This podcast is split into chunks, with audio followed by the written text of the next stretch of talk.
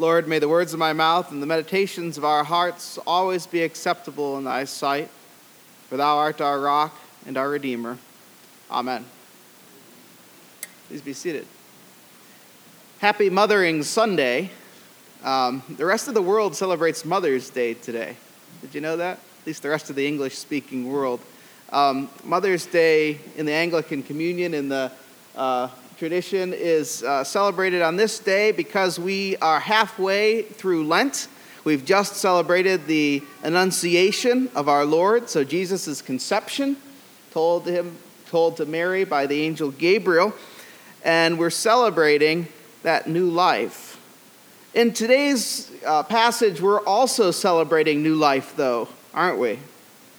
Um, Jesus' parable of the prodigal son is perhaps one of the best known with good reason. With good reason. We can look at this parable from lots of different angles, and I'm sure you have if you've read it numerous times. It's one of those pieces of scripture that is inexhaustible. Um, we can look at it from the side of the wickedness of mankind, this, the wickedness of humanity, rebelling against God. We can look at it uh, from the perspective of the entrapment of sin and how sin can be alluring and draw us away from all that is good and trap us. It's, it's a cruel thing. We can look at it that way. We can look at it from the perspective of the hardness of heart that the older brother has, right? When the younger son returns and he can't stand the fact that the father is celebrating over him. We can look at it from the heart of God, the extravagant love that's lavished upon those who don't deserve it. We can see it from that perspective too. Today, I want to look at it from a different perspective than all four of those. I want to look at it in light of confession. You know, historically, there's four pieces to confession there's contrition, to be contrite and to lament your sins. There's confession, to speak out loud those things that you've done. There's satisfaction. There's a demand for justice. And finally, there's absolution or forgiveness. Those are the four traditional pieces of confession, whether it's done with a priest or on your own contrition, confession, satisfaction, absolution. Open with me, if you would, to Luke chapter 15, verse 11, and we'll look at this together. Luke chapter 15, verse 11. There was a man who had two sons. We know the story begins. And the younger of them said to his father, Father, give me a share of the property that's coming to me. And he divided his property between them. Stop there for a moment. You may have noticed that today the first lesson insert uh, was not what was read. I, cho- I chose to change it to Deuteronomy chapter 21. And the reason I did that is because this is what every Jew would have thought at this point as Jesus is saying this. You know, it's sometimes it's hard for us in the 21st century and even as Christians not as familiar with the Old Testament to understand what would have popped into the minds of Jesus' listeners. But this is what would have popped into the, to the mind of the Jews as they hear about these two sons. It's not just about the second son coming to his father and asking for a portion of his goods.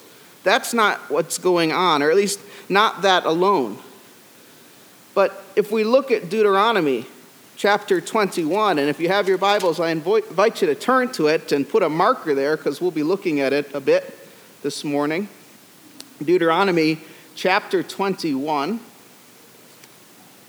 we see this in verse 15 that there is this inheritance practice in the ancient world, particularly in the Hebrew tradition.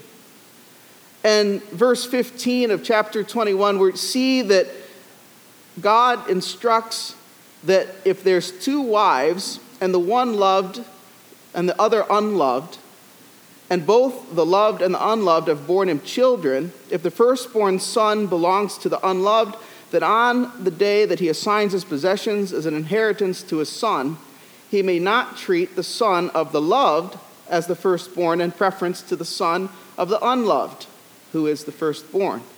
But he shall acknowledge him as the firstborn, the son of the unloved, by giving him a double portion of all that he has for he is the first fruits of his strength. The right of the firstborn is his. So, what's going on here, right? In the ancient world, obviously, there's uh, multiple wives, right? Polygamy is, is, uh, is accepted. Um, we already see sin tainting that, right? Tainting God's created order. Um, we also see that sin creeps into those relationships, right? So you've got the tainted order, uh, the, the, the man having more than one wife, but also you have God, you have the man rather, um, playing favorites with his wives. And you know how this would work, right? Just think about it for a minute. A guy has his favorites, and the first son is in danger of being cut out. He's the firstborn of the first marriage, but his mother's fallen out of favor with the husband, and so the husband's playing favorites, listening to the other wife. Trust me, this does go somewhere. so, what God is saying here is that the firstborn gets basically a double portion of all the father's assets for his inheritance. So if you have two sons, that means the firstborn gets two thirds of the assets and the younger son gets a third of the assets. Does that make sense? No. But it makes sense in the ancient world. You see, in the ancient world, not only did the firstborn get two thirds of the assets or the double portion, it would change if there were more children but he also had the responsibility or the duty for carrying on the father's lineage, the, carrying on the father's business. Because remember, the father of the Old Testament, the patriarch, was not just dad, he was dad, the boss, the employer, the governor, the ruler. So that was passed down by firstborn.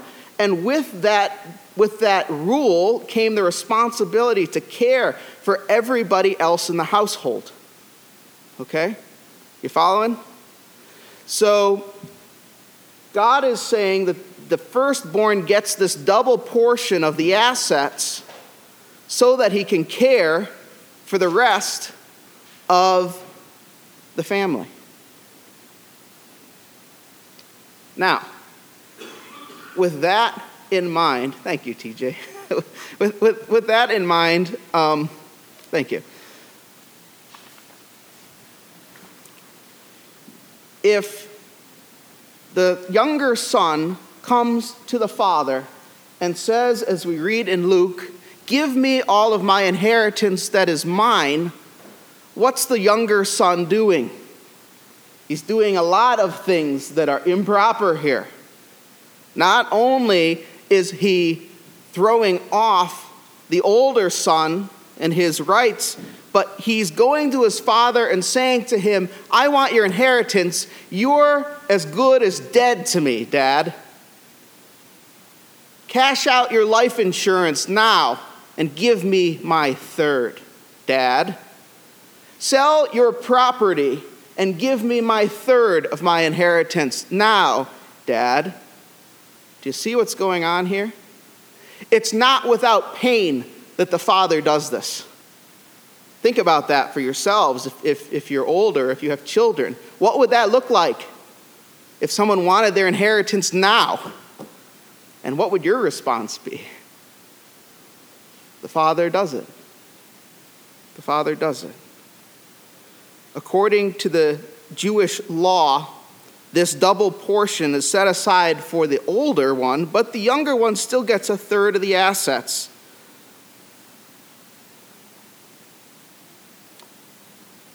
The theologian Peter Chrysologus, Bishop of Ravenna, writing in 380, says this He says, The son is impatient as his father is kind. he is weary of the father's own life. Since he cannot shorten the father's life, he works to get possession of the father's property. He is not content to possess his father's wealth in company with his father, and he deserved to lose the privileges of a son for asking what he asked. Should have been the end right there. Refer to Genesis, or refer to uh, Deuteronomy chapter 21. He could have been taken out and stoned. That is what was going through the mind of the Jew that heard this parable for the first time. We continue with verse 13 of Luke.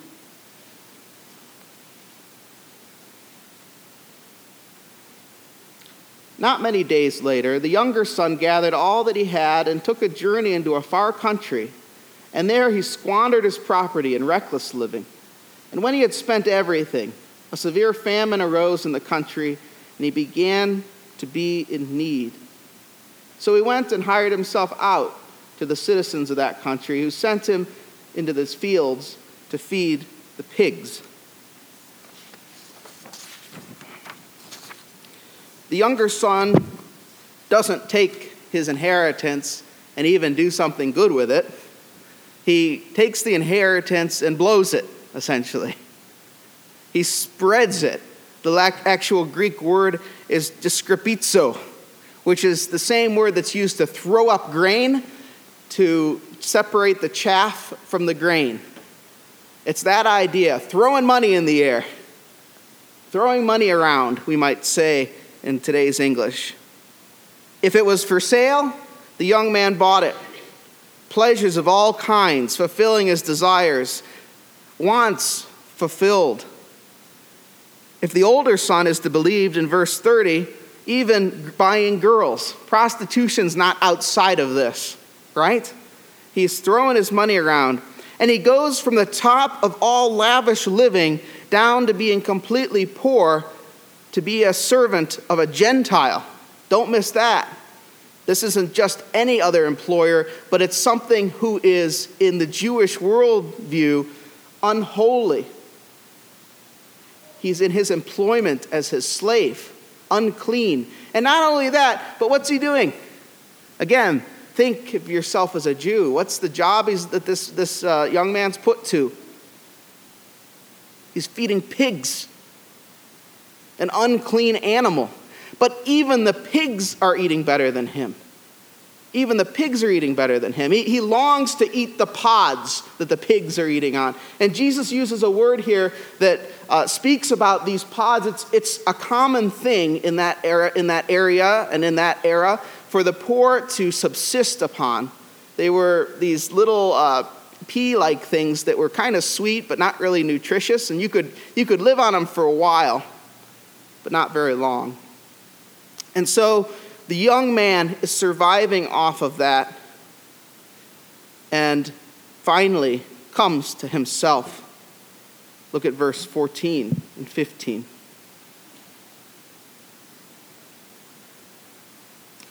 And when he had spent everything, a severe famine arose in that country, and he began to be in need, so he went and hired himself. All right, let's jump to 16. Um, and he was longing to be fed with the pods that the pigs ate, and no one gave him anything. But when he came to himself, he said, How many of my father's hired servants have more than enough bread, but I perish here with hunger? I will arise and go to my father, and I will say to him, Father, I've sinned against heaven and against you. Jesus highlights the fact that the man comes to himself. Do you see that? Verse 17, when he came to himself. Scholar R.C. Lenski, is a Lutheran scholar, writes this. He says, So the fancy gilding and the deception were gone, the galling disgrace, the deadly heartache were left. But there's good in the young man's suffering. The suffering, the pain drives him to come to himself. You know, so many times in our world, we look at pain as the ultimate wickedness, the ultimate evil that we can face, right? We try to take the pain away, whether it's physical or emotional or spiritual. But you know, pain can be a really good thing. If you touch the stove and you burn your hand and it's painful, what does it teach you? Don't touch the stove. I ought not to do that. And here we see the young man experiencing this disgrace, this pain. But it's that that drives him back to himself. It actually drives him to repentance. Yes, pain can be crippling, but pain can bring us to reality. I should stop doing this. It hurts. He came to himself and noticed that he had a clarity of mind. No one can do that for him. No one can make him come to himself. No one can persuade him to come to himself. He has to come to himself and see things as they truly are. But what's his option? Remember Deuteronomy chapter 21 verse 18 reads this way If someone has a stubborn and rebellious son who does not obey his father and mother and will not listen to them when they discipline him, his father and mother shall take hold of him and bring him to the elders of the gate of his town. And they shall say to the elders, This son of ours is stubborn and rebellious. He will not obey us. He is a glutton and a drunkard. Then all the men of his town are to stone him to death. You must purge the evil from among you all Israel will hear it and be afraid. Do you see? The son in his repentance has to face that reality. The son going back to the father, just remaining alive, is a plea for mercy. He, does, he, he doesn't just deserve to be disowned, but according to the law, he deserves to die for his actions as a disobedient son. And the Jews listening to this know that and would have struggled with the younger son in thinking about that. Why is it that the younger son says in verse 18, Father, I have sinned against heaven and before you? This is why.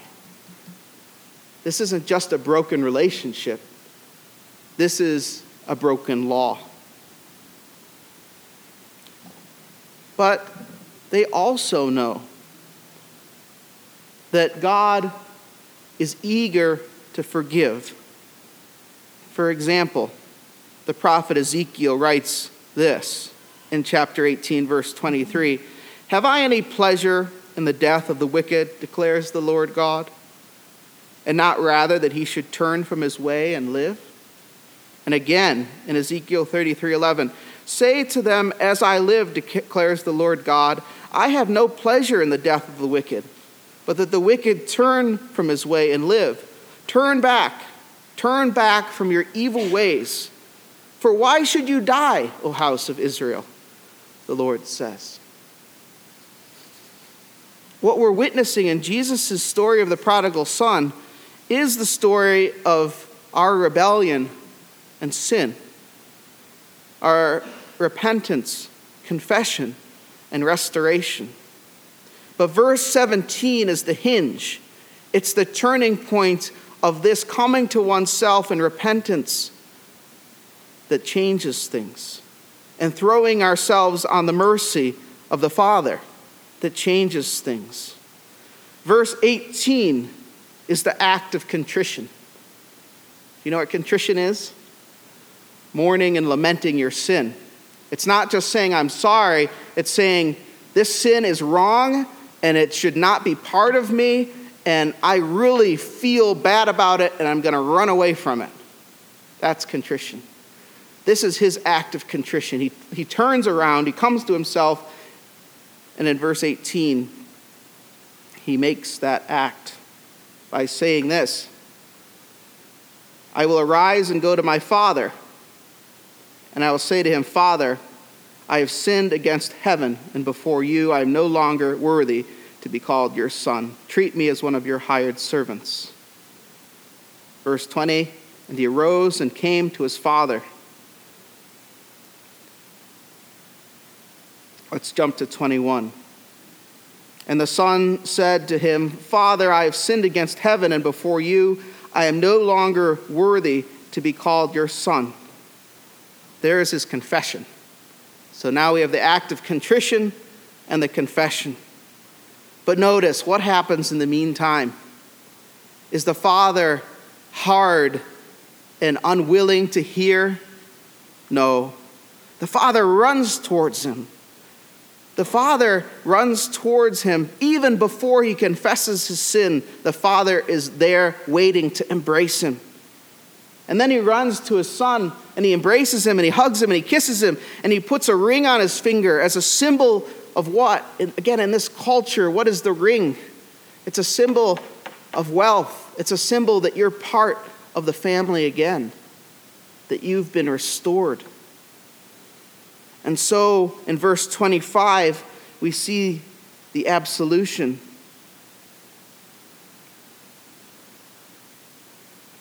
I'm sorry, verse 22, we see the absolution. But the father said to his servants, Bring quickly the best robe and put it on him, and put a ring on his hand and shoes on his feet, and bring the fatted calf and kill it, and let us eat and celebrate. For this son was dead and is alive again. He was lost and is found. And they began to celebrate. In this story, the firstborn cannot stand the fact that the father would take back the rebellious son. One scholar asks In this story, who is really lost? Is it the younger son or the older son? But there's something else here, too. What's missing from the first four points of confession? The judgment the judgment. The satisfaction is the technical word for it. The justice. Who's going to pay for this? Well, the Father Himself. The Father Himself. And how is the Father to pay for this? Well, again, if you're a Jew, you're thinking of that end of Deuteronomy. Cursed is the man who's hanged upon the tree. What's Jesus doing at this point as he's giving this parable? We know from back in chapter 13 that he's on his way to Jerusalem. He's on his way to the cross, and he knows it. Jesus is the older son, not in this parable, but in the bigger picture. Jesus is the satisfaction not here in this parable, but in the bigger picture.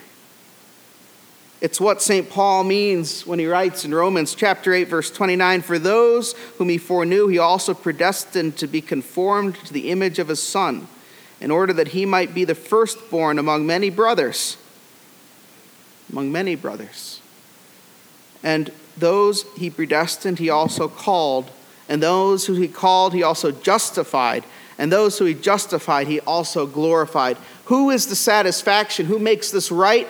Jesus Christ himself, the man outside of the story telling the parable.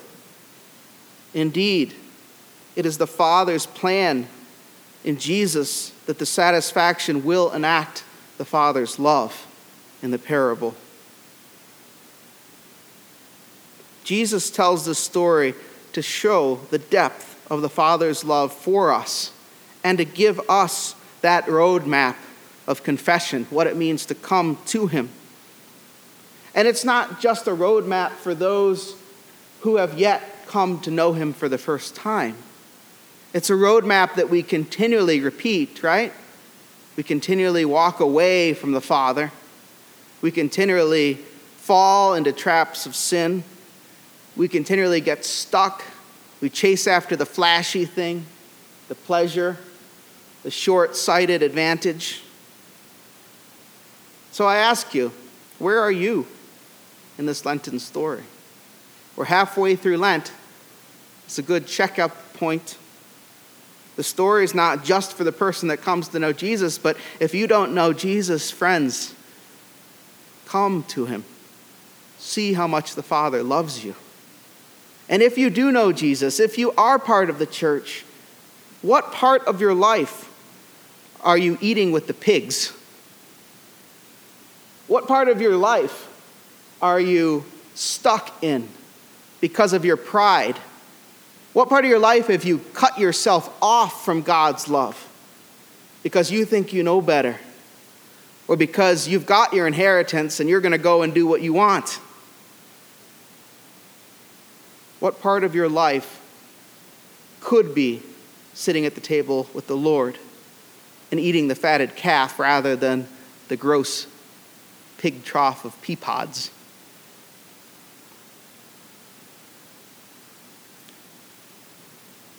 May Jesus point out to us in this parable that the contrite heart is never an old thing.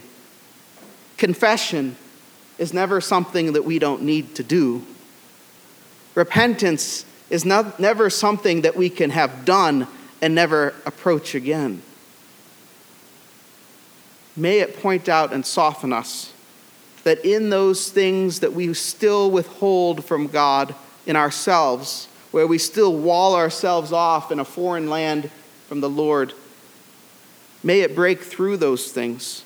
May we have a contrite heart, a confessing spirit, and accept the grace of the blood of Jesus' satisfaction to embrace the Father's forgiveness.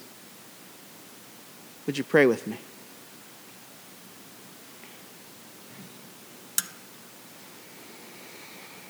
Lord, we give you thanks that your word is inexhaustible. We thank you, Lord, for this passage that many of us have heard time and time again. We ask, Father, that you would give us the ability to invite you in, to repent and turn around where we need to turn around, to mourn our sins. Lord, let us, as we approach Easter, be transformed by you and conformed more into your image. In the name of the Father, the Son, and the Holy Spirit, amen.